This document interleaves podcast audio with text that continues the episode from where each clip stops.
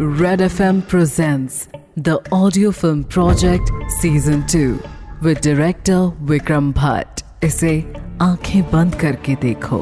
Only on red FM जहाँ एक तरफ़ पार्टी का शोरगुल फैला हुआ था। लोग नशे में, नशे के गाने पर नशीले अंदाज में थिरक रहे थे। वहीं इस वक्त उसी घर के ऊपर के एक कमरे में खामोशी फैली हुई थी। राहुल समीर के पैरों से अलग होने का नाम ही नहीं ले रहा था। समीर ने उसकी हालत देखते हुए कहा, अरे अरे, तू बस भगवान से प्रे कर कि ज़्यादा लंबी जेल ना हो बस। और मैंने तो सुना है जेल में भी ड्रग्स मिल जाते हैं यार। तेरी पार्टी तो वहाँ भी चलती रहेगी, तू फ़िक्र क्यों कर रहा है? इतना बोलकर एक बार फिर वो सभी लोग हंस दिए कि तभी राहुल शराब और ड्रग्स के नशे में चूर था। आखिरकार खुद को संभालते हुए बोला, देखो, मेरी बात का यकीन करो, तारा से मेरी कोई बात नहीं हुई है। इनफैक्ट वो जब से ये आई है, मैं मिला भी नहीं हूँ उससे। और तुम ही बताओ, मैं तुम्हारी बुराई उससे क्यों करूँगा? मेरी और तुम्हारी तो कोई दुश्मनी भी नहीं है भाई। और मुझे भी कॉलेज में दो साल गुजारने हैं। तुम, तुमसे पंगा क्यों लूँगा मैं? ये सुनकर समीर ने एक नज़र काव्या की तरफ़ देखा। बात का जवाब उसके पास भी नहीं था। समीर ने कहा, मैं कैसे मान लू कि तू वो इंसान नहीं जिसने तारा के कान भरे हैं? और और कौन हो सकता है? बताओ। ये सुनकर राहुल ने लगभग रोते हुए कहा, देखो, मेरी बात समझने की कोशिश करो। मैंने अगर गलती की होती तो इतने नशे में सिर्फ़ माफ़ी माँगता। मगर मैं सचमुच नहीं जानता कि ये काम किसने किया यार। प्लीज़ ट्रस्ट मी ये सुनकर समीर कुछ देर तक सोचता रहा और फिर अचानक बोल पड़ा, चल ठीक है, उठ। खड़े हो। मैंने मान लिया। लेकिन अब फ़ोटो तो खिंच गई है। कुछ ना कुछ तो करना होगा अब तुझे। ये सुनकर राहुल अचानक से खड़ा हो गया और बोला क्या करना होगा? मैं, मैं कुछ भी करूँगा यार बस इस फ़ोटो को वायरल मत करना यार प्लीज़। इस पर समीर ने हँसते हुए कहा अच्छा दोस्त है ना तारा का तू हाँ? और अब तक अपनी दोस्त से तू मिला भी नहीं है ना तो अब तू जाएगा उसके पास। ये पता करने कि आखिर मेरे बारे में ये सब बातें उसे किसने बताई है? और तब तक तेरे ये फ़ोटोज़ मेरे सेफ्टी डिपॉजिट में रहेंगे। ठीक है? ये सुनकर राहुल ने बस हामी में सर हिला दिया और ये करने के अलावा उसके पास और कोई रास्ता भी तो नहीं था। वहीं समीर बस इसी फिराक में था कि एक बार उस आदमी का नाम मिल जाए तो वो बस उसका पूरे दिल से जीना हराम कर दे। अगली सुबह तारा पुरानी दिल्ली की सैर पर निकली थी। आसपास इतनी भीड़ जैसे किसी ने इंसानों से भरा टैंकर उठेल दिया हो। अलग अलग किस्म की आवाज़ें, किसी बैकग्राउंड म्यूज़िक की तरह बज रही थी, मगर तारा को ये सब पसंद था और खासकर स्ट्रीट शॉप से सामान खरीदना। हैंडमेड चपल्स देखते हुए जो उसके चेहरे पर भाव थे, उन्हें देखकर ये साफ़ समझ आ रहा था कि तारा इस शॉपिंग को कितना इंजॉय कर रही थी। इस वक्त उसके साथ उसका बचपन का दोस्त राहुल भी मौजूद था। तारा ने एक दुकान से दूसरी दुकान तक जाते हुए कहा यार, ये सब न्यूयॉर्क में काफ़ी मिस किया मैंने। और सच बताऊँ तो तुझे भी। तेरे जैसे पागल वहाँ नहीं मिलते। ये सुनकर भी राहुल अब तक पिछली रात के सदमे में ही खोया था। तारा के बोलने की वजह से उसका ध्यान टूटा। उसने कहा हाँ हाँ अब अब क्या कर सकते हैं? तुझे ही तो जाना था ना इंडिया से बाहर। अब देख आ गई ना मेरी ही कॉलेज में। यह सुनकर तारा ने हँसते हुए कहा, अरे, अब ठीक है ना यार। वैसे भी आते ही बड़ा अच्छा वेलकम हुआ मेरा। तुम्हारे कॉलेज का जो हीरो है ना समीर, वो आया था मेरे पास लाइन मारने। मैंने झाड़ कर भगा दिया उसको। ये सुनकर राहुल ने तुरंत कहा, अरे, इतना भी बुरा नहीं है वो यार। बस थोड़ा मस्ती करता है।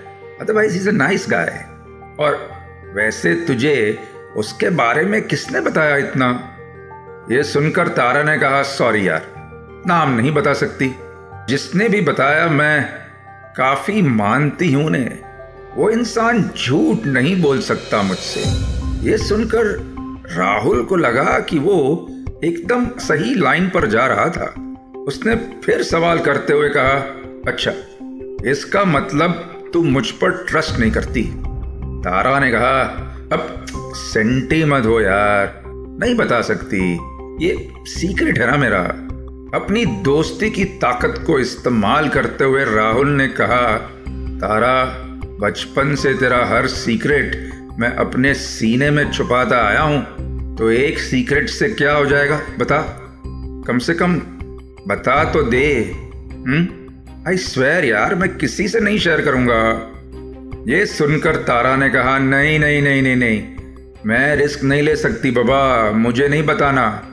इस पर राहुल ने पूरा इमोशनल ड्रामा का सहारा लेना ठीक ही समझा और बिना कुछ बोले ही आगे बढ़ गया। जैसे तारा को जानता ही ना हो यह देखकर तारा उसके पीछे भागने लगी। वो बस चीखे जा रही थी, अरे अरे ड्रामा क्वीन रुक जा जरा। तेरा ये रूप भी देखा है मैंने। ठीक अच्छा चल ठीक है, बताती हूँ। बाप रे बाप, इतना बोलकर तारा ने उसे उस इंसान का नाम बता दिया, जिसने तारा के कान भरे थे। इस वक्त समीर अपने घर पर बैठा था, तभी उसका फ़ोन बजा। उसने फ़ोन उठाया ही था कि राहुल के मुँह से वो नाम सुनकर उसके माथे पर गुस्से की दो लकीरें और उभर आई। उसने बस फ़ोन पर इतना ही कहा, ठीक है, मैं संभाल लूँगा। एंड डोंट वरी तुम्हारे फ़ोटोज़ मेरे साथ सेफ़ रहेंगे। इतना बोलकर समीर ने फ़ोन रख दिया। उसके फ़ोन रखने में भी एक गुस्सा था।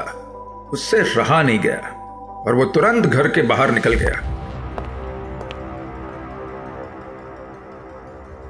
इस बीच काव्या अपने घर के होम थिएटर में बैठी फ़िल्म देख रही थी। के टलते कि तभी अचानक से थिएटर का दरवाज़ा खुला।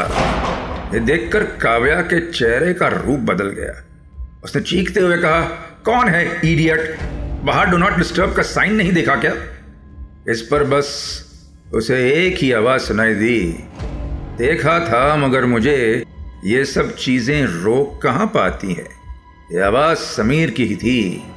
उसे यहाँ देखकर काव्या ने बेमन से उठते हुए कहा, अब क्या हो गया यार नया ड्रामा? ये सुनकर समीर ने कहा, तू चाहती थी ना कि मैं अनामिका से तेरा बदला लूँ? मुझे ये डील मंजूर है। और इतना बोलकर समीर ने अपना हाथ आगे बढ़ा दिया। मगर अब तक काव्या बस हैरानी से समीर को देख रही थी। आखिर तुझे हुआ क्या है, ये तो बता। उसी हैरानी भरी आवाज़ में काव्या ने पूछा। यह सुनकर एक खींच भरी आवाज़ में समीर ने जवाब दिया, क्योंकि तेरा और मेरा दुश्मन सेम है, मिसिस खन्ना। मुझे अभी अभी राहुल ने बताया कि अनामिका की माँ और तारा पड़ोसी हैं, और उन्होंने ही मेरे बारे में तारा को वो सारी बातें बताई जिसके लिए मैंने बेचारे राहुल को दोषी समझा। यह सुनकर काव्या के चेहरे पर एक मुस्कान बिखर गई। उसने कहा, क्या बात है मेरे शेर? अब आएगा मज़ा। चल, अब तू काम पर लग जा। मेरा आशीर्वाद तेरे साथ है, बच्चा। ये सुनकर उन दोनों के चेहरे पर एक शैतानी हँसी फूट पड़ी। जैसे आगे क्या होने वाला था, उसे सोचकर ही उन दोनों को सुकून मिल रहा था।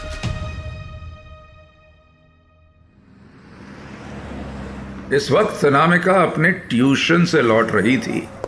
शाम का घेरा बन चुका था और अंधेरा होने की वजह से वो थोड़ी सहमी हुई सी चल रही थी कि तभी पीछे से एक कार आई और उसके पास चलने लगी। बिल्कुल उसी के चलने की स्पीड में। ये देखकर अनामिका की इतनी हिम्मत भी नहीं हुई कि वो नज़रें उठाकर देख पाए कि आखिर कौन ये हरकत कर रहा था। वो बस ऐसे ही सहमी हुई चली जा रही थी कि तभी कार चलाने वाले ने अचानक हॉर्न बजा दिया। जिसने अनामिका को अंदर तक झकझोर दिया और उसकी आँखें ऊपर उठ गई।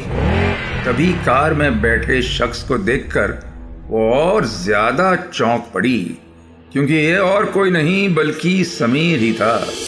समीर ने उसे देखकर कहा, अरे, सॉरी, मैं बस यूँ ही मज़ाक कर रहा था। तुम्हारे घर गया था। पता चला तुम यहाँ हो तो सॉरी बोलने यहाँ आ गया। ये सुनकर भी अनामिका रुकी नहीं और उसी तेज़ी से चलती रही।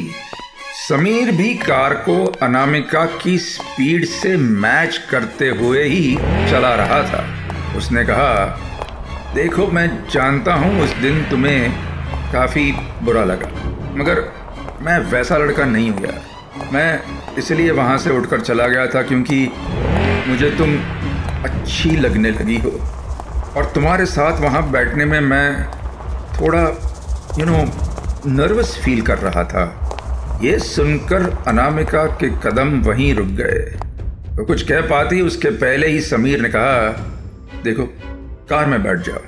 मैं तुम्हें घर भी छोड़ दूँगा और तुम्हें अपनी दिल की बात भी बता दूँगा। वैसे भी यहाँ अंधेरे के बाद कुछ सेफ़ नहीं रहता ये सुनकर एक नज़र अनामिका ने यहाँ से वहाँ घुमाई। रास्ता सचमुच सुनसान था। उसने आखिरकार हार मानकर समीर की बात मान ली और जाकर गाड़ी में बैठ गई। समीर ने उसे कहा, देखो, मैं मैं ऐसा लड़का नहीं हूँ जो किसी से प्यार कर पाए रिलेशनशिप रख पाए। इसलिए मैं वहाँ से उठकर चला गया। लेकिन लेकिन उसके बाद मैं बस तुम्हारे बारे में ही सोचता रहा। मैं हार गया तुम्हारे प्यार के सामने। और देखो, आ गया मैं यहाँ। तुमसे माफ़ी मांगने ये सुनकर तो जैसे अनामिका को अपने कानों पर यकीन ही नहीं हो रहा था कि समीर टंडन उसे पसंद करता था। उसने अपनी मुस्कान को रोकने की बहुत कोशिश की, मगर नहीं रोक पाई और अचानक बोल पड़ी, पागल हो तुम। तुमसे कोई ज़्यादा देर गुस्सा भी नहीं रह सकता। लेकिन प्रॉमिस मी तुम आगे से ऐसा कुछ नहीं करोगे। यह सुनकर समीर ने कहा हाँ बिल्कुल। आगे से कभी ज़रूरत भी नहीं पड़ेगी। ये कहते हुए उसकी आवाज़ में एक ठंडापन था, जो अनामिका के कानों तक ठीक से पहुँच नहीं पाया। तभी अनामिका की नज़र रास्ते पर पड़ी और उसने कहा, अरे, ये तो मेरा घर का रास्ता नहीं है। कहाँ जा रहे हैं हम? इस पर समीर ने एक मुस्कान के साथ कहा तुम्हारे लिए सरप्राइज़ है। यह सुनकर अनामिका की मुस्कान और भी बड़ी हो गई। समीर की कार अब हाईवे की तरफ़ जा रही थी। शहर से काफ़ी दूर। और ये बात अनामिका को रोमांटिक लग रही थी। आखिरकार एक ब्रिज के नीचे लाकर समीर ने कार को रोक दिया और अचानक से एक शांति पूरे माहौल में उतर गई। समीर ने एक नज़र अनामिका को देखा और फिर कहा, शायद अब मैं एक रिलेशनशिप के लिए तैयार हूँ। और इतना सुनकर अनामिका तो जैसे पागल ही हो गई। अब दोनों एक दूसरे के करीब आने लगे थे, जैसे दो चुंबक एक दूसरे को अपनी तरफ़ खींच रहे हो। अनामिका ने अपनी आँखें बंद कर ली। दोनों के होठ एक दूसरे से मिलने ही वाले थे कि तभी अचानक से समीर थोड़ा और झुका और एक झटके में कार का दरवाज़ा खोलकर उसने अनामिका को बाहर धकेल दिया। लगा जैसे अनामिका किसी सपने से जागी समीर ने हँसते हुए तुरंत दरवाज़ा बंद कर दिया। अनामिका बस चीखे जा रही थी। ये क्या क्या मज़ाक है समीर? दरवाज़ा खोलो। इस पर समीर ने बस इतना कहा। मैंने कहा था ना, दिल्ली अंधेरे के बाद सेफ़ नहीं होती। इतना बोलकर समीर ने पूरी तेज़ी से अपनी कार घुमाई और बिना रोके वहाँ से निकल गया। बेचारी अनामिका, एक सुनसान रास्ते पर खड़ी रोए जा रही थी। आसपास ना तो कोई इंसान था और ना ही कोई आती हुई गाड़ी। और ऐसे वक्त में एक अनजान लड़की के साथ कुछ भी हो सकता था। और वहीं समीर अपनी गाड़ी चलाते हुए पागलों की तरह हंसे जा रहा था। आगे क्या होगा जानने के लिए tune in to the audio film project season two with director Vikram Bhatt इसे सुनिए Red F M India and सारे लीडिंग पॉडकास्ट एप्स पर। रेड एफ़ एम बजाते रहो।